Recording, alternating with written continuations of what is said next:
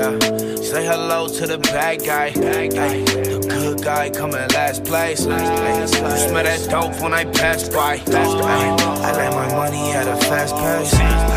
Say hello to the bad guy. All right, welcome to Say Hello to the Bad Guy. I'm your host, Lock, and this is the podcast where we drink, smoke, and bullshit about the life of a historic criminal. Now, we're talking outlaws and gangsters. We're not going to cover too many serial killers. That's just a little bit dark for me, and this ain't no true crime podcast. Honestly, you can't call this a history podcast because I'm no historian. I'm just a history fan that does some research and bullshits about it with his friends. So, speaking of my friends, let me introduce you to my co host. So, our first guest we got with us today, DC. What up, though? And also back with us today, we got Bugs. You already know what's up. Welcome back to the podcast, guys. Pleasure to be here. Absolutely. As always. Usually I start, I give you guys all the third degree about what you're drinking first. Today, I think I'm gonna go first. Last time DC was on, I made Mhm. a commitment that I'm not gonna drink these dark beers. You know, that I'm gonna, I'm gonna switch it up and start drinking some different beers. Yes. And I didn't go back to the dark beers, Mhm. but I basically drank two hard in one day, and then just have abandoned beers entirely. okay. So, I so I don't even have a beer today. But I did take an idea from you because your one Mhm. time your uh, your drink concoction, your triple stout, yes. you know, your coffee. Yes, coffee. Yeah, I know what you. Yeah. Well, uh, well, I know you know, Yeah. but you know the listeners. So it yes. was For what? the uh, people at home. so it was what? Coffee, And vodka. like a cold brew coffee or Yeah, something like that. cold brew coffee and vodka. I decided I was gonna go with something like that today.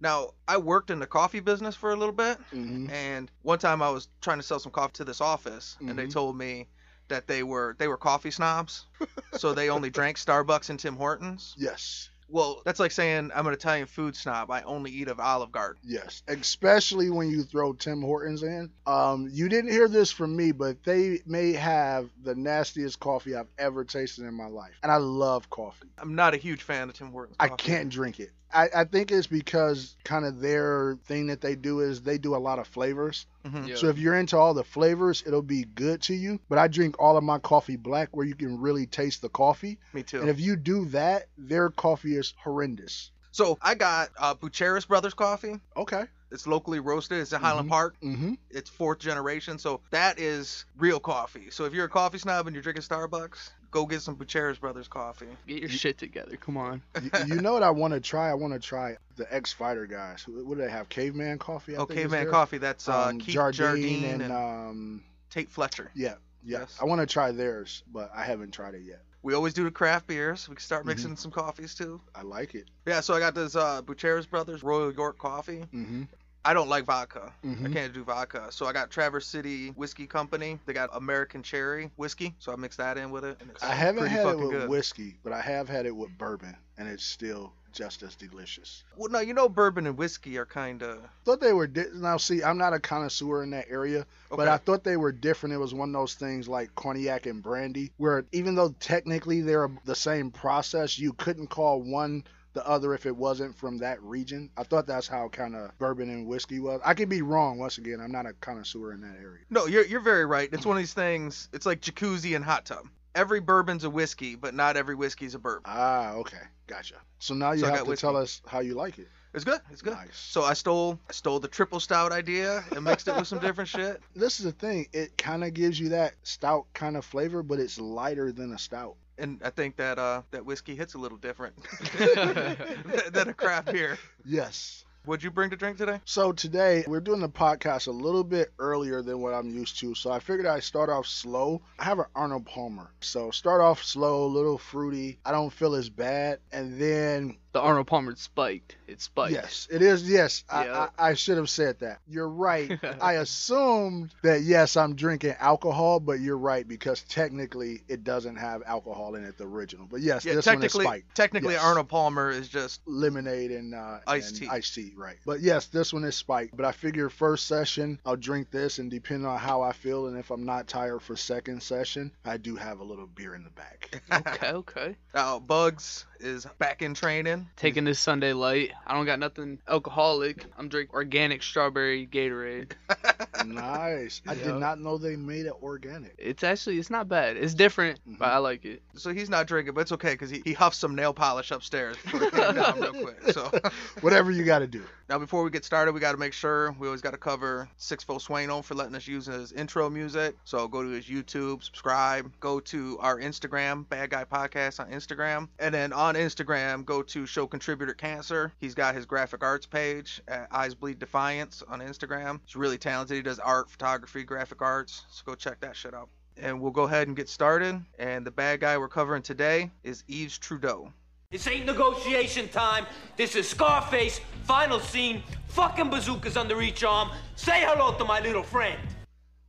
Okay. Yves Trudeau. That So- sounds familiar.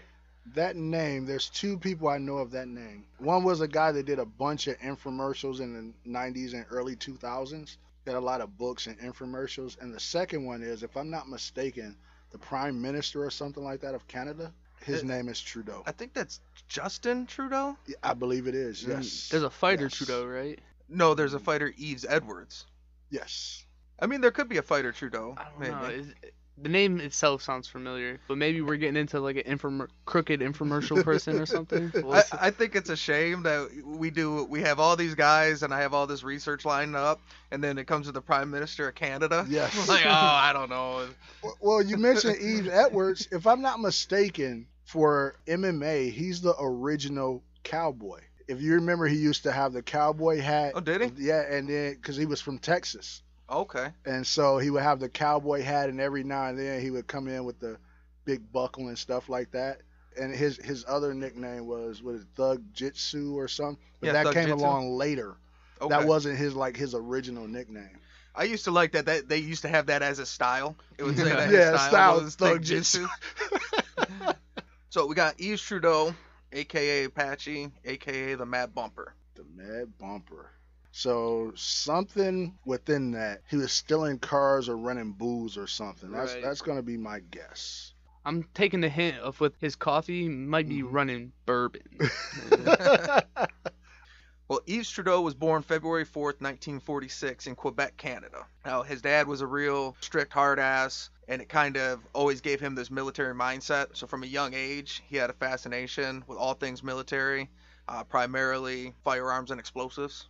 Nice. He was so into explosives. At, as a teenager, as soon as he graduated, he got a job at a place called Canadian Industries Limited, which was one of these huge conglomerates that does a little bit of everything hmm but one of the things they specialized in was chemicals and explosives. So from there, he got like the highest end corporate training on explosives. Sounds like a perfect setup for a future bad guy. Uh, plus, you got to think in Quebec in the 40s. Now, of course, this was later on, but 50s, whatever. Quebec in the 50s, it was probably nothing out there. So just imagine you could just go out in the woods and test stuff and blow stuff up, Yeah. and oh, it'll be okay. Just doing a little testing. because you mentioned the, the area kind of set the scene for us. Uh, 1960s Quebec. At the time, they went through these sweeping societal changes that are known as the Quiet Revolution.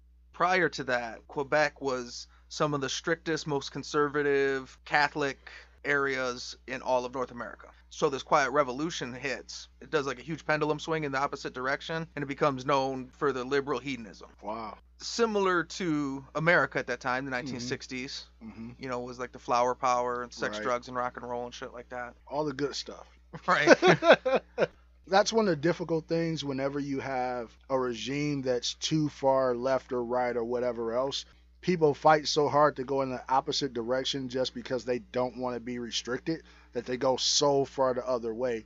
And then after time, it slowly evens out some. Well, it's like physics, right? That's why a pendulum works. It's not going to Yeah. fall to the mo- it's going to swing all the way back over to the other side. In Quebec, it starts off real flower power, but then there's all these dudes. They switch their form of rebellious expression into bike clubs. By 1968, Quebec had 350 outlaw biker clubs. It led to a level of violence unparalleled in Canada. Since it's Quebec, you know, we're here in Michigan where it gets really cold and we get a lot of snow. You know, one of the coldest places in the, the U.S. consistently. And Quebec gets a lot colder than us and a lot more snow. So do they become four wheeler gangs in the in the winter time, or what what happens? they like then? chain their tires or something. It kind of makes sense as the story goes on. Mhm. There's a lot of cars involved, which first time through, as we're Mhm. reading about biker gangs, I'm like, why is there so much car play? But then I did realize, well, this is Quebec, so Got it. in Quebec, like if Their biking season's limited to like two months. Like July and August, quick, let's go get our biker That's on. it. I think it would be more gangster if they went like like uh snowmobiles Yeah. four wheelers Yeah. and shit in the winter. Like That like you got to go Mad Max style. Right, that would be hilarious. So there was so much warring between biker gangs in Quebec that the area became known as and still is to this day by outlaw bikers as the Red Zone. Oh wow. I would have never guessed it. Yeah. know? because there's 300 gangs, like you never know who you're gonna run into. Has to be True. terrifying. Well- you just always kind of think though of Canada being so much more tamed and regulated and nice compared to the U.S. To hear something like that, you know, I like it. I like to hear that everybody else is crazy also, not just us. there's a little dark side in Canada. Any place you go, they develop a hood, they develop a gang, they True. develop well, and it's a vacuum. You know, you could pull mm-hmm. one out. Crime doesn't go away when you take criminals. Like it's a vacuum. New people just fill in. In 1968, Yves Trudeau joined a gang called the Popeyes, which was the most violent club in the area. I like it. That sounds Yeah. like when I was a kid, a game that I would name my game. We're the Popeyes. Oh. We eat spinach. That's funny because I should go to spinach first, but I've recently I've been in love with that chicken sandwich. so the first thing like, oh man, they really like that Louisiana really cooking. like- But no, they actually probably were more a fan of Bluto, Oh. Bluto and Popeye duking it out. Mhm. They were known for the gratuitous and sadistic violence, and they were employed by the Montreal Mafia to kind of handle a lot of their hits. Mhm. And they started working for a group called the Dubois Brothers, which was a big drug dealing organization. Mhm. So the Dubois brothers would do the, they were selling the drugs, and the Popeyes would operate as their enforcers, their muscle. You know, it's it's hard. I'm pretty sure these guys were really dangerous, but names mean something. You know, it's a little. That's it's, what I was thinking. it's hard to be scared of the Dubois brothers. you know? But it's okay though because like the Dubois brothers, they got this vicious gang protecting them. The Popeyes. No, it- like, jeez.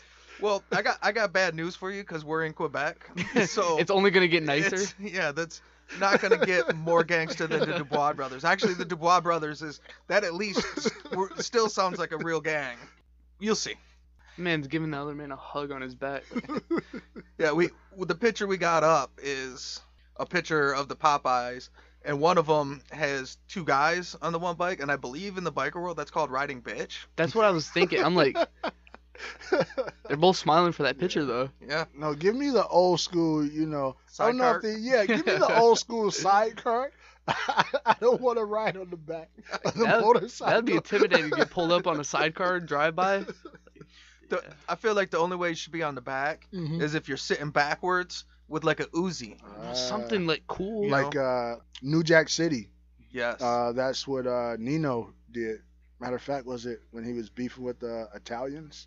The biker gang that was trying to compete for the drug trade was called the Devil's Disciples. They're con- trying to control the drug trade as bikers. The Popeyes aren't in the drugs, but they rep mm-hmm. a group that Mhm. does it. So that led to like a, a beef between the two of them. And they kind of duked it out over the next couple of years. And it was this thing where it graduated from fights in the streets with like chains and stabbings to, you know, eventually just big riots where people were getting beat to death. Now, see, it's, it shouldn't be this way, but once again, if I was coming up in those times in Quebec, Canada, and I wanted to be a biker and I had a choice, you know, now if I was really young, I probably would choose the Popeyes. But as I got older, wouldn't you want to be a part of the Devil Disciples? Like, yeah, so you don't choose based on what's going on. You got to look at the name You know, and the logo. It's like, no, that one's cool. I want to be a part of that one. That looks like a biker gang I can get on board with. Well, right, because this isn't a secret society. We're gonna slap this on our back and go to war. Like, let's go, Devil's Disciples. That's Exactly. a, that's some biker shit. Yves Trudeau puts up his first body in 1970 when a Devil's Disciple stole one of the Popeyes bikes. Ooh. A guy named John Marie Viel. Yves Trudeau found him and shot him to death. You had a reaction right off the bat. I had to do some research on it, but that's a real big thing in this biker world is stealing each other's bikes. Yeah, touching a bike, knocking a bike over. That's the what- bike was a serious thing. Yeah. yeah, that's how, like I noticed. If you were to mess with somebody's bike, it's a big thing. The fact you took one. That's their whole gang. That's why they're in this is Yeah. to be a biker gang member. But It's like stealing my horse in the Wild Wild West. How dare you? Exactly. You can't just go grab a new horse. That's your horse. You somebody stole it. Right. You're in this biker gang. They take your bike. Now you're riding bitch on the back of your homie's bike to try and go find your shit because fucking Jean Marie Vial stole your shit, man. yeah. So you got to call Yves Trudeau. Hold on tight. He went that way. But I think it's interesting. You said he shot him to death, so it's not like he just shot him and drove off. Well, and moving forward, that'll be his style. I know a lot of people wound Vicious. people. Mm-hmm. He's not much of a wounder. I mean, hey, if you're gonna be a part of that life, why leave behind, you know, witnesses and people to come back? Just, you know, hey, gotta do what you gotta do. in the course of this war, eventually the Popeyes end up basically crushing the Devil's Disciple to the point where they have to fold the organization.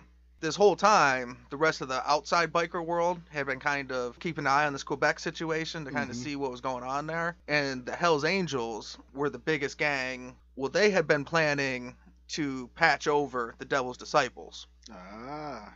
A patch over means it's I guess it's just what it sounds like hmm but they have what's called a patch over party.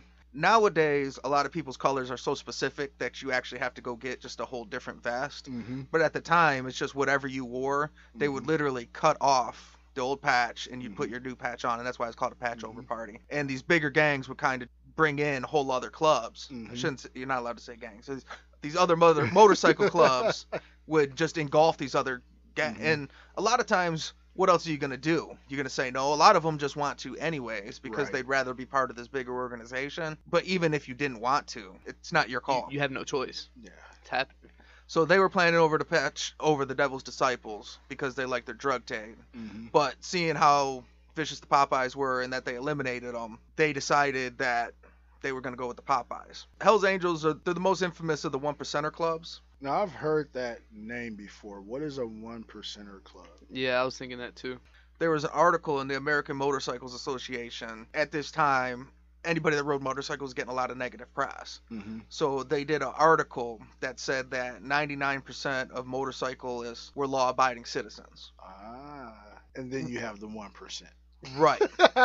So these Got it. outlaw biker clubs, they didn't see that as an insult. They Mhm. actually took that as a badge, Mhm. and they decided, yes, 99% are law-abiding citizens. Mhm.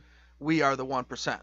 So when you see bikers, when you see that one percenter patch, Mhm. that that's pretty blatantly just saying like, no, I'm not a nice biker. Or what we call today, I'm with the shits. They bowed it. On December 5th, 1977, 35 Popeyes were patched over to the Hells Angels, becoming Canada's first Hells Angel motorcycle chapter.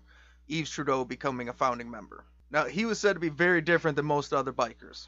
He was clean shaven, he had short, well kept hair, and he was 5 foot 6, 135 pounds. wow. It's not your average biker. You think of like some big fat dude with a beard. It makes sense too, though, of his temperament. A lot of your smaller guys are the most vicious. You know, it's like Yeah. they just want to listen. I- I'm not the biggest guy. I'm gonna eliminate you and, and prove my manhood, so to speak. A lot of small guys don't play around. I feel like that's a, a trope that we see on the show quite often. hmm Yeah. Is you get a handful of your guys that are your natural, tried and true, old school big guy, hmm and you know they're just good at handing out ass whoopings. But there's a whole huge percentage that are these smaller guys, small scrappy guys hmm that are just willing to push it to let you know that yeah, I Yep. might be small, but I'm in the baddest biker gang. I work with bombs, and I will put caps into you. steal a bike and see what happens. Not long after the Outlaws, who were kind of like the Hells Angels, one of their biggest traditional rivals, the second Hells Angels patched over a club. The Outlaws had to patch over a club too, so that they could have a, a presence in the Quebec area. right. February 17th, 1978, there's a popular Hells Angels bar called the Brassier Joey. The Brassier Joey. Okay. Yes. So I, I told you these gangster names. This Hells Angels bar, the Brassier Joey, the Brassier Joey. I guess Brassier is like a French root for brewery. Okay. Mm, okay. So it kind of means Joe's bar. but in in French, it comes out as the Brassier Joey. Two outlaws went in there, starting trouble, and got thrown out by the Hell's Angels. And they made a decision that instead of just leaving, that they were going to stay in the parking lot, yell obscenities, and start trashing their bikes. Ah, back to the bikes again. This won't turn out well. As we've established, they don't like when they touch their bikes. A car pulled up with the driver that got out, opened fire on both the outlaws, killing Robert Cote and wounding the other. Get back in the car and drive it off. Yves Trudeau. That kicked off a Hells Angels outlaw war that would last the next five years. With that killing, Yves Trudeau earned what the Hells Angels call the Filthy Few Patch. It seems like the Filthy Few Patch, it could either be specifically for someone that's killed for the club, hmm or it can mean club enforcer. But most people say in order to be an enforcer in a club that is basically we're all Full enforcers. of, yeah, full of them. We're, we're all Hell's Angels. It's like in the military, everyone's a soldier first Right. before your job. So he was the first Canadian to earn the Filthy Few patch. Yeah, you got to figure something like that, as you said. Whatever it is, when you have a group of people that are already badass and somebody stands above the pack, you have to realize they did something very crazy or they have a certain skill level that's just above everybody else. Like you said, whether it's military. Listen, if you're a military person, you're badass. If you're a Marine, if you're a Green Beret, if you're these other things, that's like a different level of badassness. Yes.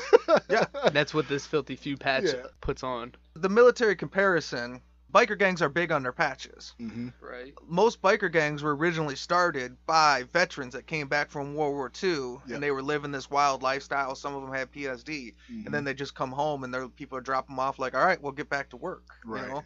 And they kind of had this rebellious streak, and they just started Mhm. these biker gangs, Mhm. and that's where a lot of it came from. Well, what's big in the military is your your Your rank- badges and your you know and your stuff. patches and your ranks, so it makes a lot of sense.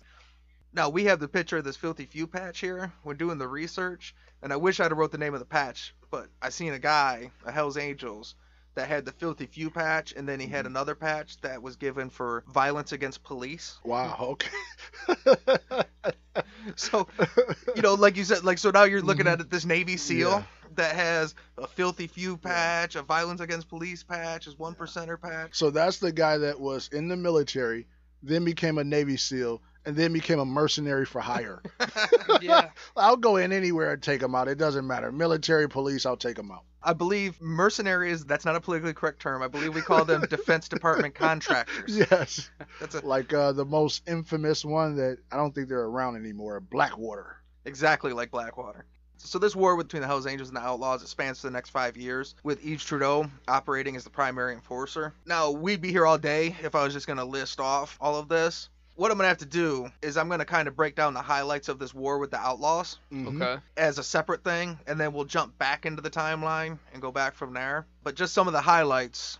March 21st, 1978, the Outlaws Montreal chapter president, Gilles Cordeau, was killed when he was out riding with his vice president in his Corvette. So, like I said, there's a lot of driving around in not your motorcycle. Yeah. That's still crazy though. A Corvette in March. I'm pretty sure once again, Michigan a lot of times we're still getting snow in March a lot of times. Yeah. You're in a Corvette in well, Montreal, it's still probably pretty cold if not snowing. You have a Corvette? You just said snow in March. We got snow in May. Yeah, that's true. We do sometimes. So, so he blows them up in the Corvette with a um with a car bomb. So Gilles Cordeau died. The other guy lived. November 10th, 1978. They appointed a new leader to the Outlaws, a guy named Brian Powers. Yves Trudeau knocked on his door. The guy answered the door and he shot him in the head nine times. You know, I think this uh, Trudeau guy was probably watching mobster movies. This sounds really Italian esque. Yeah. Like Car made, bombs, knock Yep. on the door with some flowers. Yes, I added the flowers. Don't worry about it. that. Knock on the door see with some that. flowers. He opens, blow his head off. Yeah, sounds real uh, Italian esque. everything is kind of seemed like personal. You knocked on his door, and with the flowers, I hope it was roses, because that's, jeez.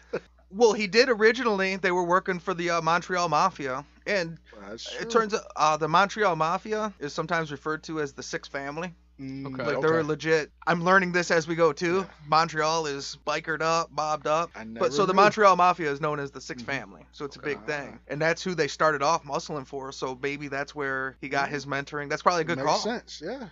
Good training. I mean, this guy has had some impeccable training. I was gonna Starting off with the explosives, then the Dubois, the mob. Hey. Well, and when he's a kid, he he like had an interest in it, like he wanted to do this, so it's something he's driven to. Right. He cried because he got his first nine millimeter at six for his birthday. He wanted a 40. On December 8th, 1978, there's a guy named William Weichhold. Now, he was walking down the street, and he resembled a guy named Roland Roxy Du Temple. Du Temple was uh, a leader in the Outlaws. Yves Trudeau walked up to him and in French he asked him, Are you Roxy? And the guy didn't reply, so he shot him in the head. Well, Yves Trudeau found out later when he was watching the news that it wasn't Roxy Du Temple, it was William Whitehold. and he was William. a tourist that didn't speak French. Ah. Now, see that one is sad. You know, when, when I hear groups of bad guys fighting each other, hey, this, this is a life you chose, you know. But now, whenever it's a situation, an innocent bystander, especially a tourist that didn't speak French, you know, that's, that makes me a little sad. But at least, you know, Trudeau is staying true to who he is. He did at least try and ask him. Right. yeah. Well, because you always hear like a couple guys we covered like there's incidents Mm-hmm. where civilians get hurt. No, this wasn't an incident. Like no, he shot him. He shoot him in the head. I get it that it is kind of tough because that's a non combatant. hmm But Yves Trudeau, when he found out the guy didn't speak French, he thought it was hilarious. I'm. I don't think that situation's hilarious. I think it's funny that he thought it was funny. I oh, agree. silly, silly me, silly me. My bad. I I'm agree sorry. with Bugs. That's what makes it funny. It's like he's like, oh, he didn't speak French. Ha ha. Poor William. Imagine being a tourist in Montreal. Like, ah, it's so nice. I love it. Hey, do you, I don't know what this guy's saying. Do you know? Bah! Like. He thought it was hilarious until he found out that the Hells Angels wouldn't pay him for the hit because they were like. Uh, That's the wrong dude. So he tried to argue that they should still kill everybody that looked like Du Temple until they found him just to make sure they got him.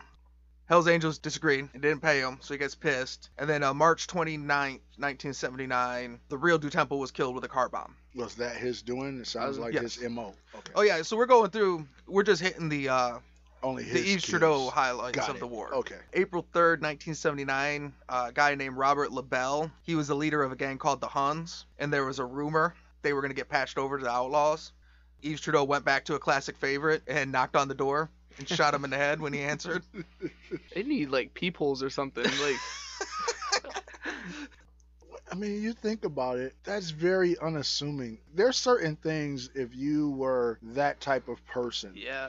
That you can do even still today because nobody still doesn't expect it. It's not that it never happens. Like you would never expect that somebody knocks on your door, even if you don't know who it is, and you open to say who is it or whatever. You're never going to expect that somebody just as soon as you open the door, they just blow you away and walk away. Well, you know? nowadays, if anybody knocks on the door, we got phones. If you like, if you're coming over, I know you're coming over. So if you knock on my door and I don't like, I'm army crawling to the window, peeking through the blinds, like, Yeah, you got to figure back then. I don't even think this was 79, right? Uh, yeah, I don't think they had even answering machines back then. no. no. You know, so you got to think it was like, eh, I mean, that's what people did. They just The most- dropped by. Most direct way, show up. Honestly, if you were a classic gangster at that time, you were trying to not talk on the phone, Mm-hmm. so people True. in and out and back and forth was kind of your style. Right. True. So now the outlaws smarten up and they're like, okay, they keep blowing up our cars. so on March 9th, 1979, there's a guy named Donald McLean, and he was the guy that was the other guy in the Corvette Ah, that that lived in the Oh, first car uh-huh. bomb. So now, since they just keep going through guys quick, he's now kind of extended to a leadership role. And he was the one that's kind of like, look, we got to stay out of cars, we got to stay on our bikes. So March 9th, 1979, him and his girlfriend, Cameron Pichet, were both killed when Yves Trudeau, he was good enough that he was able to make a bomb powerful enough but still small enough that he could hide it on a bike and he blew him up with a bomb that he put on his Harley Davidson him and his Mm. girlfriend which at that time was fairly unheard of like Yeah. because you needed like a car where you could hide underneath for this big explosive Yeah, I think back in those days, and by no means am I a bomb or explosive guy or expert. But I think back in those days, a lot of times it's because it was triggered by like an ignition or something Yep. like that instead of like a remote control or whatever. right So usually it had to be larger. So to find something like that to fit on a motorcycle, and especially if you think about motorcycle like uh, games, right? It's usually like a you know a hog or something like that where everything's exposed. It's not like a sports bike where you have the panels, well all the, the plastic over and- right. So you figure to hide something like that and make it small enough and work. Uh, like I said, he had some good training. That's that's some serious skills. But like at that point, what do you do? Like, all right, blowing up our cars, our motorcycles. You can't answer the door. Right. Like, dude, he'll find you. He's gonna get you. All right, gang. This is unprecedented. We gotta go to Big Wheels. It's the only thing we can. Okay, we strictly skip. Okay, we skip it down the street. That's the only way to go. Everybody, grab your razor scooters. Meet you at seven. Let's go. Over the five-year turf war, 23 outlaws were killed. 18 of them were killed by Yves Trudeau. You know w- what just popped into my head? So I was saying to myself, and of course on, on this podcast, one of the things that you like is going for the gangsters versus the just serial killer guys, right? Yes. And so in my head, I was saying, with all these kills, what makes this guy different than a serial killer? You know what came up in my head? Guys like this that we consider gangsters, Mhm. it's because of whatever gang or whatever they're in, and they're enforcing or enforcer for that against quote unquote the enemy. Mhm. And your Yep. serial killer is usually the person that goes out and just kills innocent people that's not a part of anything. And I never thought about that before, but literally as I'm running through my head, and I'm not saying that's the definition, but in my head, that's what makes it different because any other time, if a guy has 18 bodies, he's a serial killer. Right. Right. But the fact that he's doing it for something against something makes it justifiable in, in his head at Mhm. least. Well, I think to justify like coverage of it, because I always say we don't do serial killers. And moving forward, I will say that Yves Trudeau is the closest, outside of maybe Tommy Karate, who's pretty Mhm. rough too, is the closest to a serial killer Mm-hmm. out of the people that we've covered. And I think you're 100% correct. He would have been a serial killer if he hadn't found this gang This to gang. be part yeah, of that makes sense. to point him in a direction. Yeah. Honestly. So yeah, he's 100% a serial killer Yeah. but instead he fell in with this bike group so he could and i think in coverage so picking who mm-hmm. i'm going to cover kind of how i decide who's a Mhm. serial killer from who's mm-hmm. a bad guy is when you start killing non-combatants it gets a mm-hmm. lot grosser Yeah. versus not to justify any killing it's all fucked up Yeah. but it's like covering a war Yeah. soldiers are killing soldiers it still sucks you don't want to see anybody die but I think what you said makes a good point too, because speaking of war and military, I think you have the same thing. I think you have people that go from all sides. They go into the military because they really want to fight for their country and everything like that, but they're not just this crazy guy. But you also have psychos that are serial killers that go into the military and go into wars. And the reality is, had they not been a part of the military, they would have been a serial killer out in society because they're a whack job. Yeah. kind of like if the diaz brothers didn't have mma right right. they would have been Lee Murray. they would have been lee murray and Yeah. yeah, everyone. But what about poor William, man? Just got shot because he was foreign to his land. Well, spoiler alert. I haven't spoilered it in a while. He won't be the last non-combatant. Oh, We- man. We're gonna catch a couple. Now we'll jump back. So that's kind of like the course of this outlaw war. We kind of jump back in the timeline because why this war is happening. There's a lot of other things that happen kind of in the day-to-day Mhm. life, and one of them was as the group, you know, they became Hell's Angels in '77. As they began to grow as a chapter, in September of 1979, the group that was the original Popeyes, they split from the Montreal chapter and went started their own chapter that it's sometime called the Laval chapter. It's Mhm. later called the North chapter, but it's the same one. No, But it was basically all the ones that originally all the lion violent motherfuckers that Mhm. started together as the Popeyes, they kind of didn't like the the structure and the organization, so they Mhm. opted to start their own chapter Mhm. over in Laval, still as Hell's Angels. That's No, something oh, I was thinking about. Mhm. because uh, when you said that only 35 Popeyes joined the Hells Angels, so I was like, there's more than 35 in the Popeyes. when only 35 Popeyes joined, that means the other ones either weren't up to Hell's Angel standards or weren't willing to take that extra step. So they kind of took the cream of the crop. There was more than 35 Popeyes. They took like the 35 best, and that's who's became that chapter. Okay. Now, the North chapter was a lot more known for random violence and excessive drug abuse. Now, the Montreal chapter had been guys that joined the Hells Angels more as a organized crime syndicate, and they were a Mhm. little bit more disciplined. I mean, they were still Hells Angels Yeah. the North chapter was still wanting to live like a rock star life. See, I would have been a part of Montreal. Let's do some business, you know, let's grow this thing. Let's put on a suit every now and then and get some money, and then we go out and ride. Yes, it's drug money. Yes, there's some prostitution. That's not the point. We're businessmen. During this time, Yves Trudeau, as he started to kill more, he started to develop a bit more of a habit with uh, coke and drinking, which isn't much of a shocker. A lot of Right. people, people that do a lot of killing tend to usually do a lot of drinking and coke too. He is described as a psychopathic killer and a killing machine with absolutely no conscience or respect for human life at all. Jeez. We're gonna take a, a real quick smoke break. We're gonna refill our drinks, and we'll be back in a minute.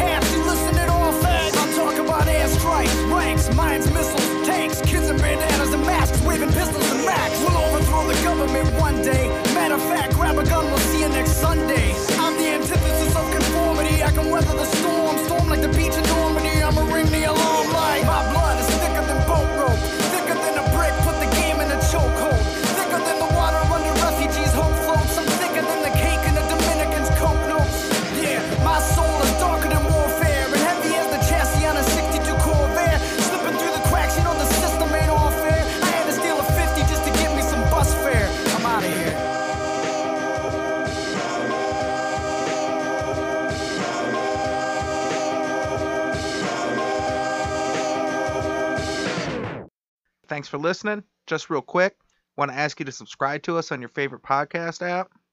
Go to Apple iTunes, give us a five star rating, and leave us a review, and we'll read it on the show. If you have any questions, comments, or a guy that you would recommend we cover, you can email us at sayhellotothe.badguypodcast at gmail.com. We also want to thank Sixfo Sueno for letting us use his music in the intro. You can subscribe to him on YouTube, and also a friend of the show, Cancer. He's got an art, photography, and graphic design page at Eyes Bleed Defiance on Instagram. You can see a lot of his work, including our cover art, which he designed. And he also performed the mid show song, Blood, from his album, Grenades, Pistols, and Rape Whistles. Now back to the show. Alright, and we're back. DC, we're we're a little bit more into it. You fucking got loosened up. Yes. So believe it or not, that spiked Arnold Palmer. I guess my alcohol tolerance is, you know, nice. So it really just tastes like a regular Arnold Palmer. I didn't feel not a slight buzz. So now I finally rolled out a beer. So I went with a, a New Belgium Voodoo Ranger IPA. Nice. One of my favorite IPAs. I like it because it has like a um has like a good fruity note in it. I think it's a really good summer beer, but I, I love this one. Yeah, Voodoo Ranger. That's a Mhm. it's a big beer. Yeah. So last time I had like this locally roasted coffee Mhm. and Michigan distilled whiskey and shit. Yes. Yes. So I'm gonna kick it up notch and I'm gonna get uh I'm gonna open a Bud Light. American classic. Dude, that was the first time this that's been on the podcast. Yep. Wow. But you know, okay, so DC, we've hung out like a long, long time. Yes. And I didn't even find out until recently that you were even a cra- into craft beers. Yes. Because I like craft beers. Yes. I drink a lot of beers. But usually when we hang out, it's either Mhm. like a, a barbecue or the Yes. fights. Yes. And then in either of those situations, I'm going to drink 10 to 15 beers. yes. Drinking 'Cause it's socially. social. Yes. Exactly. Yeah. Yes. Yeah. So I can't drink Voodoo Ranger IPAs Yes. or you guys are going to have to scrape me out of my driveway. So I drink Bud Lights in those situations. Mhm. So even though, and that's why I, I don't like when people get too elitist with beers because I like good beers. I like all kinds of good drinks, but I drink plenty of Bud Light. See, we were exactly the same. And when we met, if you remember, I would always bring a case of Bud Light to the functions. Yeah. For people that don't know, Lock, especially when it comes to fights, he would always have all the fights at his house or one of his buddies' house close by. So I would always come by. And I would always bring beer. Now, most of the time, 99.999% of the time, he would always have his own beer anyway, so I would just end up drinking my own little case of beer. But you're trying to be one of the one percenters? I would always bring beer, but to your point, it was usually a Bud Light and everything like that. And then right around 2016, I got into craft beer. Okay. Might have been 2015. I got into craft beer, but I would say maybe a year or so into it, the issue was craft beer is so rich and it's such a high alcohol content. I couldn't drink Bud Light anymore. It was like the Arnold Palmer I just had. It was like, what's the point? I might as well just drink water. Yeah. And that's where it turned for me. So yes, I'm the snob that you don't like. well, no, I mean, I get it. It's both. I, Mhm. I drink. I prefer those beers, but it Mhm. depends how many I'm gonna drink. I have a high tolerance, hmm and I'm a big dude. hmm I'm gonna put them down. And honestly, some craft beers. Sometimes it's not even always about getting too wasted. Sometimes it's uh, getting full. Yes, that's true. You know, That's you could get too. full Yes. off a thick craft beer. Now I can't drink no more Yeah. because yeah, I'm bloated. and the main card hasn't even started yet. Right now, what am I supposed to do? Now I just gotta pace and rock back and forth. Well, see, now if I was drinking, and back then, sometimes I would have some nice greenery along with the Bud Light, that would be different. But I'm not partaking in greenery, so, you know, go with a little nice craft beer.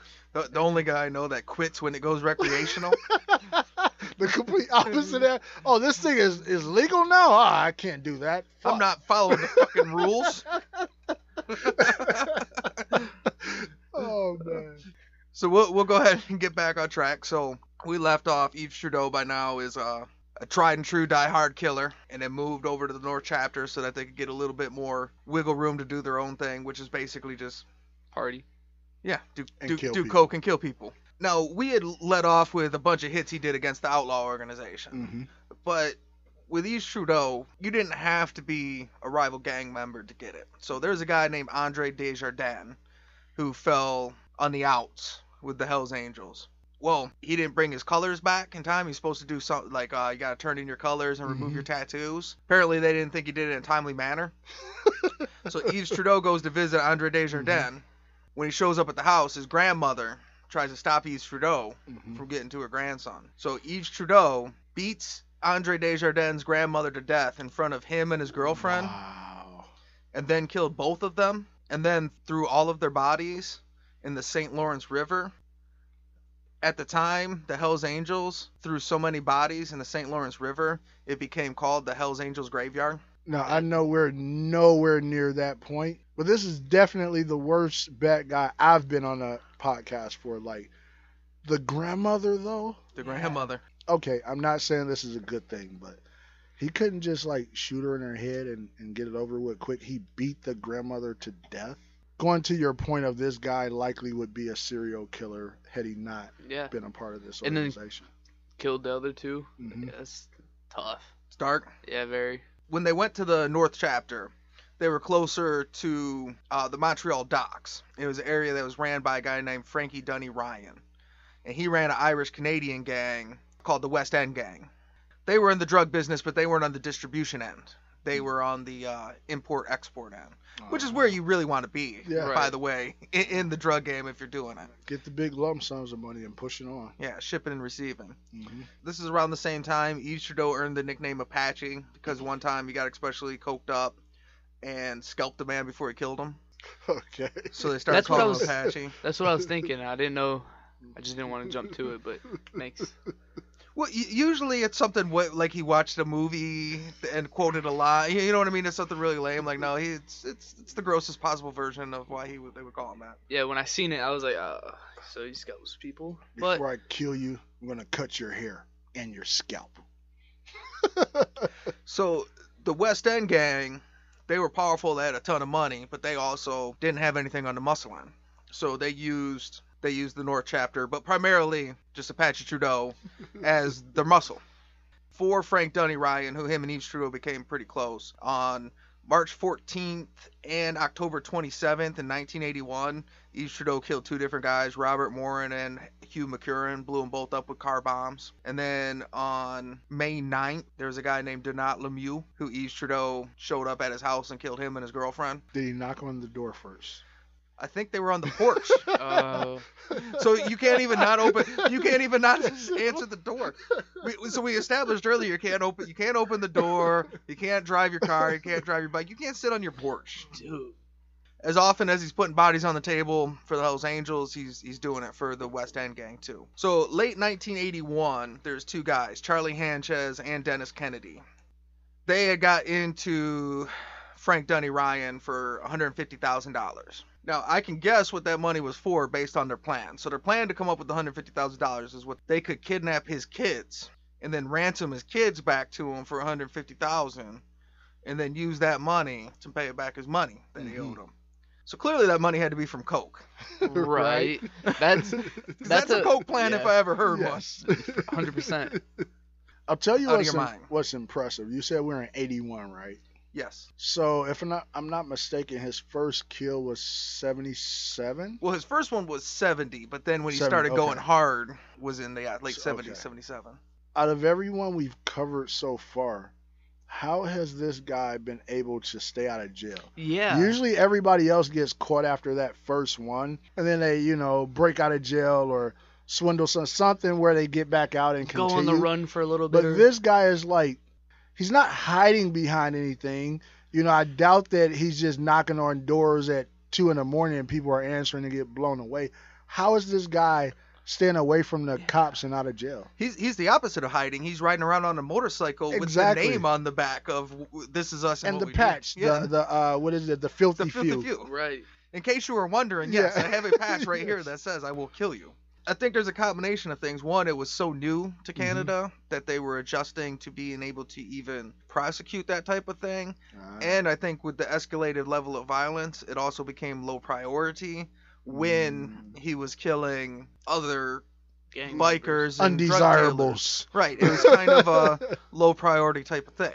We, I mean, look, we still see that in America, Canada to this day. If you're True. keeping your killing to a certain area with people that we don't mind you killing, they'll let that slide for quite a while. That's true. So Dunie ends up, he finds out who tried to kidnap his kids. And he finds out it's these two Hells Angels, Hanchez and Kennedy. Problem is, like, the Hells Angels are his muscle. So what he does is he goes to the Hells Angels and he says, Look, if you don't take care of these two guys, I'm going to cut off your Coke supply. Ah. Smart. Yves Trudeau can't have that. no, I, that, that's like once again, that's like Popeye. Like, listen, if you don't take care of this, I'm not going to give you any more spinach. Like, what the? F- he needs his Coke supply. Yves Trudeau called Charlie Hanchez to a meeting at the clubhouse and killed him when he showed up. Dennis Kennedy and him were closer. They had started. They had been together since the original Popeyes, and Dennis Kennedy was the other Filthy Few patch member. That was the closest he had as a friend. So Yves Trudeau took him out for a drink and then killed him in the parking lot. That was probably his only emotional kill. All the rest of them, he probably didn't even think about twice. He probably killed him and, and shed a small tear and then shot him again. Like he did like the the one tear, like the Denzel Washington, the glory tear. and. But before it could drop, it just went back into his eye. so Yves Trudeau becomes Frank Dunie's closest, like that's his, you know, go-to trigger man. But on November 13th, 1984, a couple of guys they try to kidnap Dunie Ryan, and it turns into a shootout, and Frank Ryan gets killed. Now his buddy takes over the West End gang, and that's a guy named Alan the Weasel Ross. The weasel. Which I'm sketchy into going into a criminal business with anybody whose nickname is the Weasel. Yeah. Yeah. Like, uh, I'm good actually. You know what? I'm out. I'm, I'm going into a new line of work. I'm not. We talked about before, like we're gonna do this business on a handshake. Mhm. You gonna trust a handshake deal with the Weasel? I trust the shark before I trust the weasel. Yeah. So the Weasel's first priority is he wants to take out these guys that killed his boy, and he brings in Yves Trudeau. On November 24th, 1984, Trudeau finds out where these guys were working their offices out of, and him and a partner disguised themselves as delivery men. They delivered a TV, a VCR, and a copy of the movie Hell's Angels Forever to an apartment where he knew they were operating. He had had a remote explosive device in the TV. Now we know he could put a lot of enough to blow up a bike, right? So you know how much he can put in a TV? Turns out he can put in enough to blow a giant hole out of the side of this building. And now he killed the guys that he meant to. And then he killed two other men, injured eight other in the explosion of people that just were That in just- this building. That comes with working with explosives. It's only a matter of time Yeah. before one blows up a little bigger bigger than it was supposed to. You probably figured in his mind, he said, okay, if the TV's here, they're going to be so far away from the TV. I need to make sure everybody in this apartment dies. Somebody might be in the kitchen getting chips. I'm going to add a little bit more. Oh, someone's in the bathroom. Add a little bit more. Before you know it, you blew up that apartment and all the ones around it. The whole side of the building. right? So this is a bit much. So this start bringing this brings on a lot of heat. You know, he just well he blew up a, a giant building. Like, you know, even they can't turn their head on that. Yeah. This also becomes a big issue because he goes back to get his money from the Weasel, and it turns out all this time he had been doing his business with Ryan. He, they've been doing it directly. Well, the, the Weasel he paid his money to the Hell's Angels Ah. directly. So Yves Trudeau shows up for his money. He's like, "Oh, I gave it to your guys, so just go talk to the Hell's Angels. They'll pay you." Mhm. So Yves Trudeau shows up to get his money, and what it turns out is all this time is he'd been giving them about a quarter of the payments that he was supposed to be paying them. And some of these chapters, by now there's four chapters. Mhm. There's the Laval chapter, the Halifax, the Sherbrooke, and the Sorel. A couple of them, like the the Halifax, is a real small chapter. So when they find out they're already struggling as it is, he's only getting a fraction of the money he's supposed to get. And now a couple of the people that were with North chapter are like, hey, these motherfuckers are out of control. They're just Mhm. doing coke all the time. So the Halifax president is like, well, look, they're not paying us our money and they're blowing my money that I Mhm. need on coke. We got to do something about this North chapter. This is out of control. The Halifax chapter president is a guy named Zigzag Lessard. So he comes up with a big plan and he arranges a meeting for his and all the three chapters at the main clubhouse. So when all the gangs show up on March 24th, 1985, he takes the top five enforcers and leaders of the North chapter, kills them, wraps their bodies up in sleeping bags, and throws them in the St. Lawrence River. The other guys were either removed from the club or distributed to other chapters. Mm. So he's just going to get rid of that whole chapter. They just scrapped the whole chapter. Mm. And anybody that's asked to leave the gang, you have to have all your tattoos removed, Mhm. either removed or blacked out. Like it's not just as easy as, okay, we're good, just go home. I quit. Yes. Yeah. There's a line from The Sopranos where one of the guys says, uh, he says, I'm thinking about retiring. And Tony Soprano looks at him. He says, What are you, a hockey player? It's not what we do here. kind of like that. now, Yves Trudeau wasn't at the meeting because he had actually kind of caught word that people were unhappy Mhm. about his uh, addiction level and his wildness. So, two weeks before, he had checked himself into a rehab center.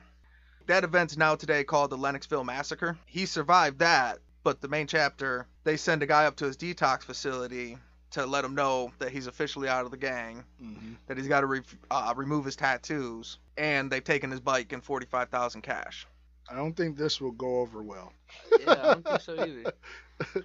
He gets out of the detox center. They say, look, we'll consider letting you back in. You take out these two guys for us. Take out a guy, we'll give you your bike back. Take out the other guy, we'll give you your money back, and you come back to the gang. Now, how, how does this work? Are these orders that's coming from back at the head, Los Angeles or wherever the uh, Hell's Angels originate? Or at this point in time, is there a head guy for Quebec that kind of runs all of Quebec that's calling these shots, or how does that work? Well, they have a national president. So Okay. how this works, just like the military, pretty Mhm. broke down. So each chapter has, you know, uh, its own independent leadership, and then all of the chapters in Can- in Canada have a national leader, which eventually became Zigzag Lessard. Got it. okay. They answer to at some point there's a president over the whole club that manages every different, you know, America, Canada, Iceland, whatever. Uh, but this was all happened. This is settled between Canada, so this ain't going past the the national level Got it. He's able to kill one of the two guys. He gets his bike back, but he wasn't able to find a second guy. And they told him that not only is he out, that they put a hit out on him. Fifty. Well, they didn't tell him, but he finds out Mhm. there's a hit out on him, fifty thousand dollars. He decides that he wants to go to the government and turn state's witness. Oh no, not not this guy! Yeah. Damn it! Um, He turned six nine on us. that's disappointing.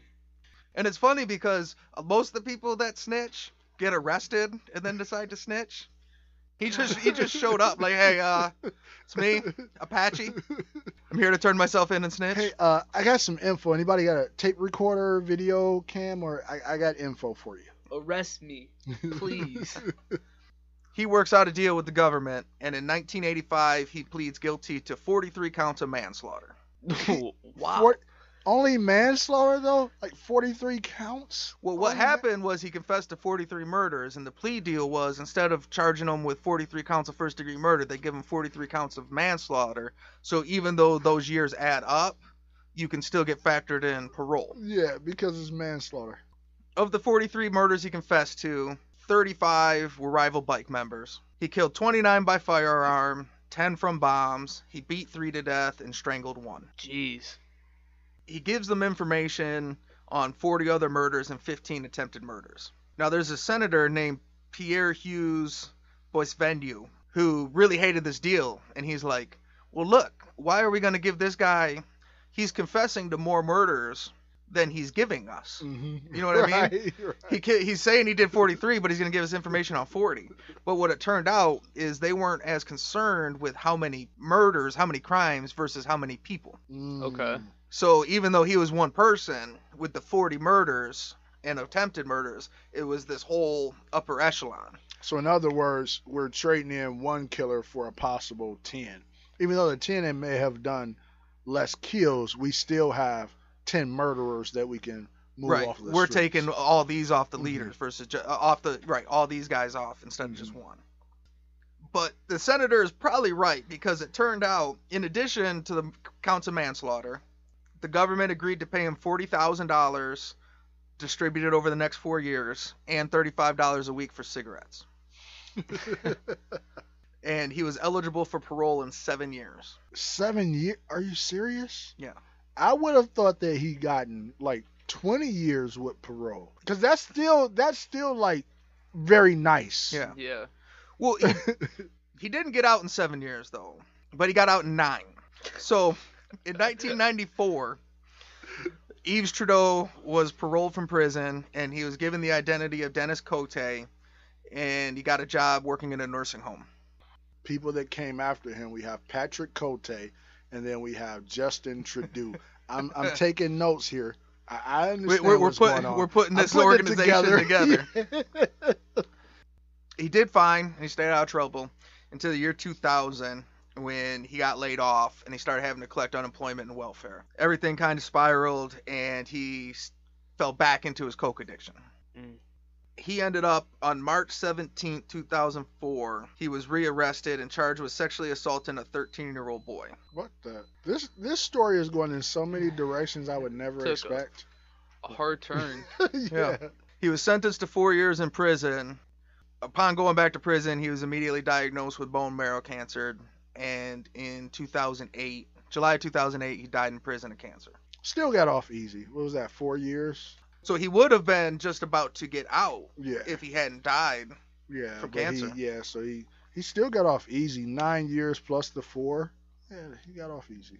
For sure. I Yeah. mean, for confessing to 43 murders. Well, the And a, fact. and a sexual assault against a little boy. Yes. Which you notice through that whole story, you typically hear like some kind of uh, A wife. a or- wife or a girl. There was never that in the story. Right. That's true. He was probably always a creep. That's true. Makes sense. I didn't think about it, but yes. I think it was crazy. Like once he got out and they gave him like his identity, he got a job at a nursing home. That's like the last place I think he strangled a grandma. Yeah. So Like- one day, when you're about to put your parents in a nursing home, just remember that Yves Trudeau did nine years for murdering 43 people, one of which was a grandma, and uh, got a job at a nursing home. So I mean, I think it shows he was a sociopath because obviously when he had a chance or the terms were set for him to enroll as a regular person within society, he was able to do it for quite a while until he got laid off, and then he was like, "Oh, wait a minute." I'm not a regular person. I'm crazy. And then that, that Let me just do from- crazy yeah, person stuff. Do crazy. Yeah. Well, that's the story of Yves Trudeau. So say good night to the bad guy. Go on. The last time you're gonna see a bad guy like this again, let me tell you. So if we were going to cover someone else from the story of Yves Trudeau, which actually at some point we're going to be digging into the Montreal crime family, but if we were going to cover someone else from the story of Yves Trudeau, who would you pick? That's a good question. I would love to hear about um Dubois brothers. Dang. Dubois brothers. That's I was gonna pick that because it wasn't really a person. It was kind of like a group. Yeah. I was gonna take that, but um, Other than that, I I don't know. Well, I think uh, Zig Ziglar. Oh, yeah, that's that's not one. his name, Yeah, but Zi- uh, Zigzag Lessard. Yeah, Zigzag Lessard. well, now uh, Zigzag Lessard is someone that could possibly be covered again someday because, like how I mentioned, so this war where 23 people were killed against the Outlaws in the 70s and 80s isn't even the biggest war that Quebec's had. So there's these wars that went from the late 90s to like 2004 or something that were called the the Red Zone Wars, Mm-hmm. and it was the Hell's Angels versus a gang called Rock Machine. Never heard. and there was like hundreds of deaths in that Mm. one. So, and I think the Dubois brothers they kind of fall into the Montreal Mafia, Mhm. and I actually have you know not quite planned out yet, but at some point, with it being the sixth family, we will dip into probably the Montreal family, which every time you cover one person, it's just opening a new can of worms of these criminals that are in there. That's right. That's why the listeners have to listen to every episode. Everyone. because if you don't, you never know how we reference back to a previous episode. And then you're like, oh, wait, let me find that episode. Just listen to every one, and you'll be right there with us. Yep. If this is your first one, quick, go back and listen to every single one real Start quick. at number one. So now we're gonna cast this. So before I show you these pictures, if we were gonna make a movie about the lives of Yves Trudeau, you guys haven't seen a picture. Who would you cast to play him? Jens Pulver, Little Evil. And this is the reason why. The name Little Evil, he's a little guy. He has two different color eyes. He doesn't look scary, but at the same time, he's scary. I could see him being a serial killer in another lifetime. Yeah. We do have the DC exception to where when he's on, since he doesn't watch much TV or movies, he is able to go ahead and just pick from athletes that he knows. Also, I mean, at one point he picked Khabib to play Super Killer. So, That's right. so, so it's wide open. but Jens Pulver's definitely got that crazy look. Yes. Yeah, little guy. I can see that. Uh, Bugs, you got something? I was gonna go with Seth Green. Seth Green. This dude. Okay. I was gonna take him. Ah. It's I never know. I know this is coming, and I know who I Mhm. think. I just never know their names, so I'm always doing some research before. I'd like to see Seth Green do it and play it as like a comedy. Like he's just this. Uh, Yeah. he's not even really this badass killer. He's just this goofball stumbling around the underworld, accidentally getting. accidentally killing people. Yeah. now he's the biggest hitman in the Hell's Angels, and he doesn't know what's going on. All the accidents come because he's coked up. So here's a picture of Yves Trudeau. Ah, he looks like who's the big serial killer? He looks like Ted Bundy. That's Ted what I was Bundy. thinking. Yeah. yeah. Here's another picture. This is a picture of him and the entire the Laval chapter when they first went to the North chapter. It's gonna be bottom row, all the way to the right. All the way to the right. Well, second to the Second right. That's to- what I was okay, thinking. yeah. Cause you remember, he's always like clean shaven and stuff. Seeing this, you know who I could see? A young Nick Nolte. Like, especially like his his facial structure, nose, everything like that. Well, I and you see see how see how he looks like a 50s greaser. Yeah. But this is in like the 60s or 70s, so he Yeah. just was kind of clinging to that look for something. Yeah. But you could definitely see when you look at this picture, these are all big dudes, and they all have big beards, and he's the only guy that looks completely. And most of them different. got big bellies and nice man tits. I love it. Excuse me? But yeah, I like if I were to look at this picture, I'd be like, all right, dude, what are you doing here? Well, you don't belong. Now the next picture to me, because they keep saying that he's clean shaven and blah blah, but this is a picture that shows he eventually kind of fit into the role a little bit more. Yeah, He's still just so unassuming though. I mean, it's not clean shave, but it's not. It's like a sideburn. When you compare him to those other guys, they look like the.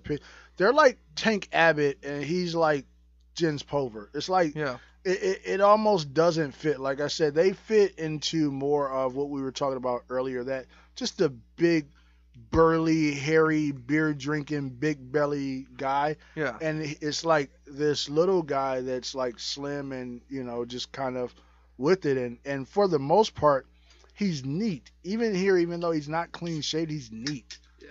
Well, like how you said, like he's like a sociopath, like the Mhm. American Psycho. Like he's just like this is his path to do this and Yeah. make it be justified. Well, Cause I- like he, it looks like he's wearing dress shoes in that picture. Like he's not a biker. Well, I think like how you said American Psycho, I think that's a great comparison because to me in this picture, he looks like a guy that's doing an impression of, Of the other guys. Yeah. Yeah. Because like you said, that's not a big shaggy beard. That's him Mhm. trying to grow a beard that he tames and organize. That's the Puts guy when you see in. the motorcycle gang, you pick on him for being a poser, and then you don't realize he's the most dangerous one. Right. Right. So I got one last picture of him, and this is my uh, cocaine is a hell of a drug picture. Ooh. now he looks like uh, Charles Manson. Yeah. that's that's creepy. You know, you're already a small guy, and then Mhm. you start piling in that coke and losing a ton of weight. You start to get uh, start looking rough pretty quick. Yeah. Well, and who knows wherever that is, he might have already been had some bone cancer that he didn't know about at that point or something. So now we got to do the DEFCON scale. Now, standard DEFCON scale is five to one, five being the lowest, one being the highest. Now, the bad guy podcast, nobody's a good guy. So five is Lee Murray, who's a crack dealing, kidnapping, bank robber, and one is your purple gang, who's got multiple massacres, multiple gang wars, and they're killing people on the streets. So on a scale of Lee Murray to the Purple Gang, where would you rate Yves Trudeau? You want to go first? I'll take it. All right. Um, let me say this beforehand. Uh, I heard there was a lot of questions, as Lock mentioned, where some of the people did not know who Lee Murray was. If you have not listened to the Lee Murray episode, which Bugs was on, by the way, great episode, please go back immediately and listen to that one so you can understand the reference. But Crazy story. It's entertaining. It's Get some clarification. I think Lee Murray is one of my favorite episodes. yeah, I mean, a- and he's a great story. Absolutely. With that said, this guy is off the charts. He does not have a scale. He's a negative five. I, I, I mean, especially when you factor in two things that make me say that. One, when he killed the first innocent guy that we know of, and instead of being any what remorseful or anything like that, he said, No, not only should you not pay me my money to the Hells Angels, you should pay me to go out and kill every single body that looks like this guy, even if they're innocent, until we get him. Yes. Yeah. And then you beat a grandmother to death. Yes. So you're pretty much off the charts, but to stay within the realm of things, he of course gets a one. But I would give him a negative five. This is the only one I've really struggled with. Normally, I always have a preset number. I know what I'm going with. I think I'm going with a one too. He's just such a bad dude. Everything he did, that's that's crazy. Cause he c- confessed to 40, but like you said, he wanted to kill everybody that looked like that dude. So he was mm-hmm. down to, Yeah. no, let me just, no, he had long hair. Let me go kill him. Like, yeah, it's insane. It's a bad dude. When you hear this body count, right?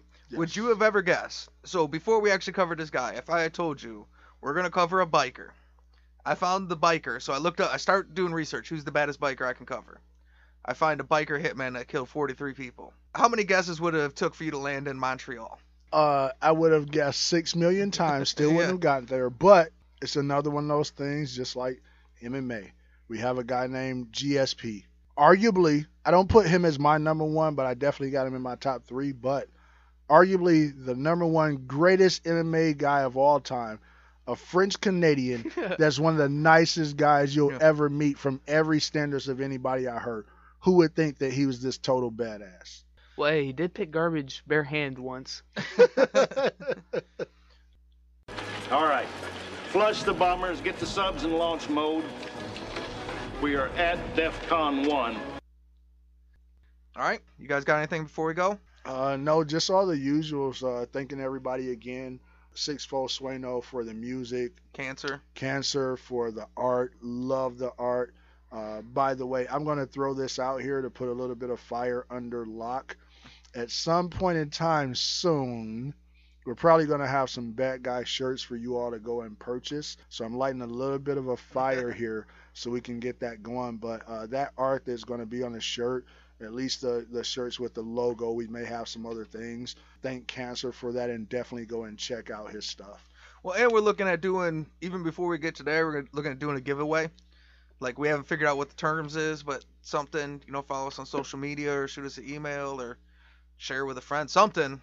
Well, uh, Tank is talking about working on something. He's got a bunch of extra time on his hand in quarantine. He's got like set up a woodworking station, so he's talking about making like wooden shot glasses and uh, little mini Oh. like oak barrels, like little whiskey barrels and shit like that. There's some hot stuff in the works, Oh, man. That's great. Yeah. Well, and and it all just comes from he's got all this extra time on his hands. You know, I he got to get out of the house, get out into the garage. Like I love that. quarantine made Tank a woodworker. all right, this is uh, say hello to the bad guy. Thanks for coming and thanks for listening.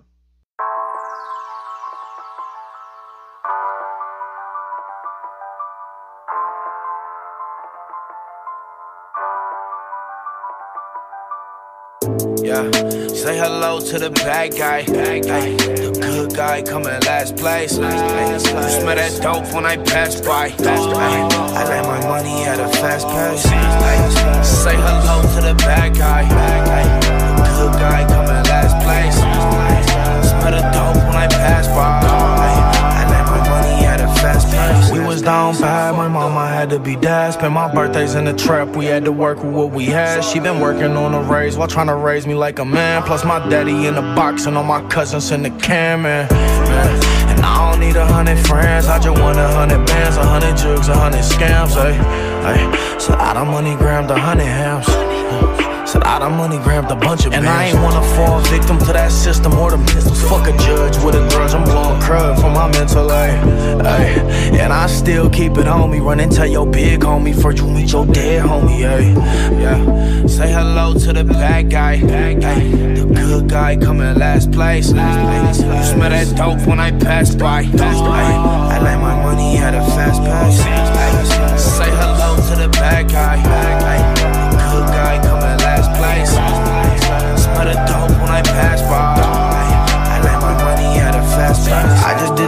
the in the fast lane. Let my money at a fast pace. Look like a drag race. Cut your re up in my ashtray. I'm in my bag. Hey, good girl, bad face, slim waist, and her ass fake. Hey, yeah, she in love with the bad guy. Hey, but bad bitches never act right.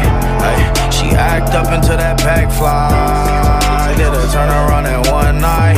Yeah. Say hello to the bad guy. Ay, hood guy coming last place. You smell that dope when I pass by. I let my money at a fast pace.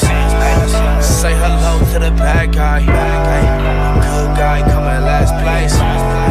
Smell the dope when I pass by. I let my money at a fast pace.